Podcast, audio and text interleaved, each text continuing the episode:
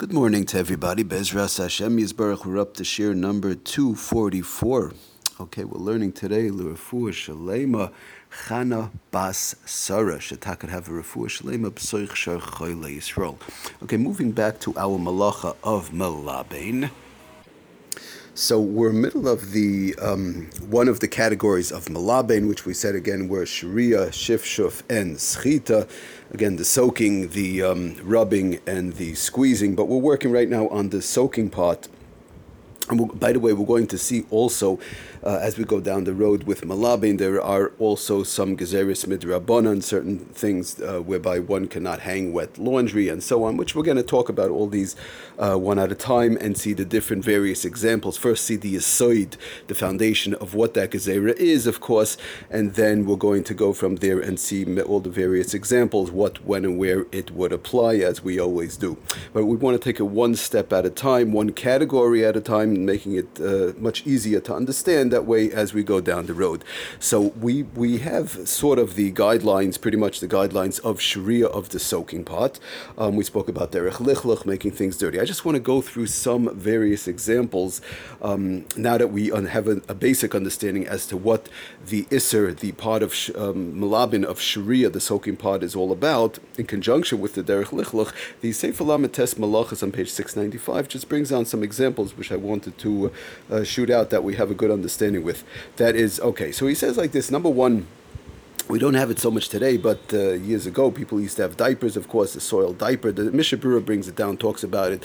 In his days, of course, a soiled diaper would not be allowed to be put into a pail of water. For example, on a Sunday or Monday, uh, years ago, people used to have, you know, obviously the, the um, a soiled diaper and they would have a pail of water or a place where it soaks. So, of course, to put that diaper in or any other garment into that um, tub of water, pail of water, would be assur. That's a plain and open shut case of Sharia, of soaking Sharia Zehu Kibusai on Shabbos another interesting case he brings down, which we've spoken about, which comes up all the time. That is, one one may not sprinkle water or any other liquids for that matter, which we're, we're going to talk about, Belina, as we go. We'll talk about a little bit other liquids, but in general, water or any clear liquids for sure is nothing to talk about. One would not be allowed to sprinkle that onto a stain um, to make it disappear, or we said even to merely make it fade, just to sprinkle it on. So like this, it stays above the garment, and like this, after Shabbos, I could take it off. That would not be allowed. Again, Sharia says um, an interesting case he brings down,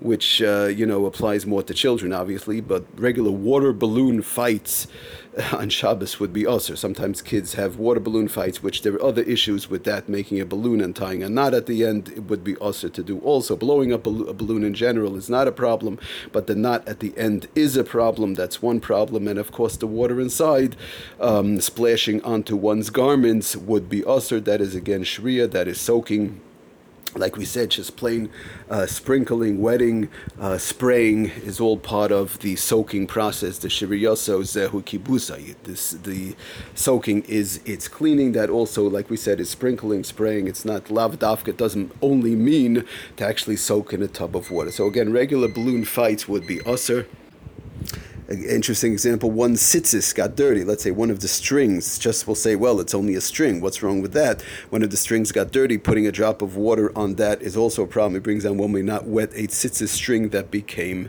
dirty. Uh, he brings down a felt hat. One has a felt hat, a, regular hat. One has a stain. Putting water on that also would be the problem of Shaviyasa Kibusei. Now, I, I, I, do have to mention also that one has to be careful as far as wetting um, natural threads, for example, um, like cotton or any other type of natural th- threads. When we say natural as opposed to uh, polyester, which we'll, we'll discuss Bezras Hashem a little bit, but regular natural, regular, regular threads, um, cotton threads, you know, sometimes it's hard to distinguish whether it's a synthetic thread or a natural thread because by synthetic it could be there might not be a major issue of Sharias Kabuse, but but we'll talk about that for argument's sake. Right now, we'll we'll um, uh, you know think in other words we'll we'll assume that most threads in general, as far as Sharias Kabuse, wetting it would be a question of a natural thread. So, for example, um, a, a case that comes up all the time, one has threading on one's shoes.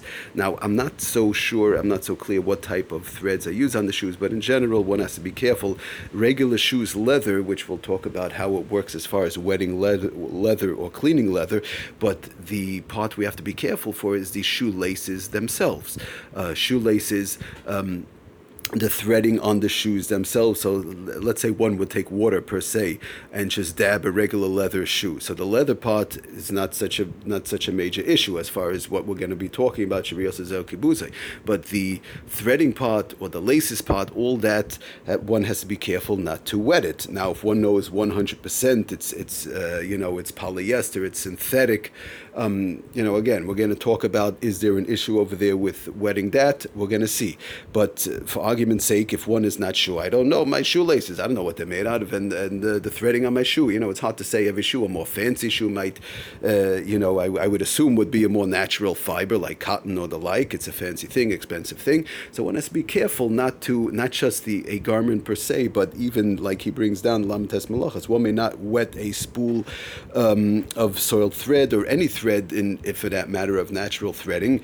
Um, like in shoes. So if one is dabbing water over there, whatever, he has to be careful not to wet the threading, not to wet the shoelaces. Sometimes someone is walking the street, or they got some mud, or they got something on their shoe, and in case where it's still wet, if it dries up, we're going to see there could be a problem of teichen. The, the Shulchan Aruch talks about um, grinding, but in general, one puts a little bit of water just to take off, let's say, a stain, uh, dabs it onto the shoe. In which case, on the leather part, it could be will be okay, which we'll see. But the threading or the laces, that is taka problem. He wants us to be careful not to get it wet. Okay, we're going to stop over here. Everybody have a wonderful Atzlacha day. Thank you so much for listening, Kultiv.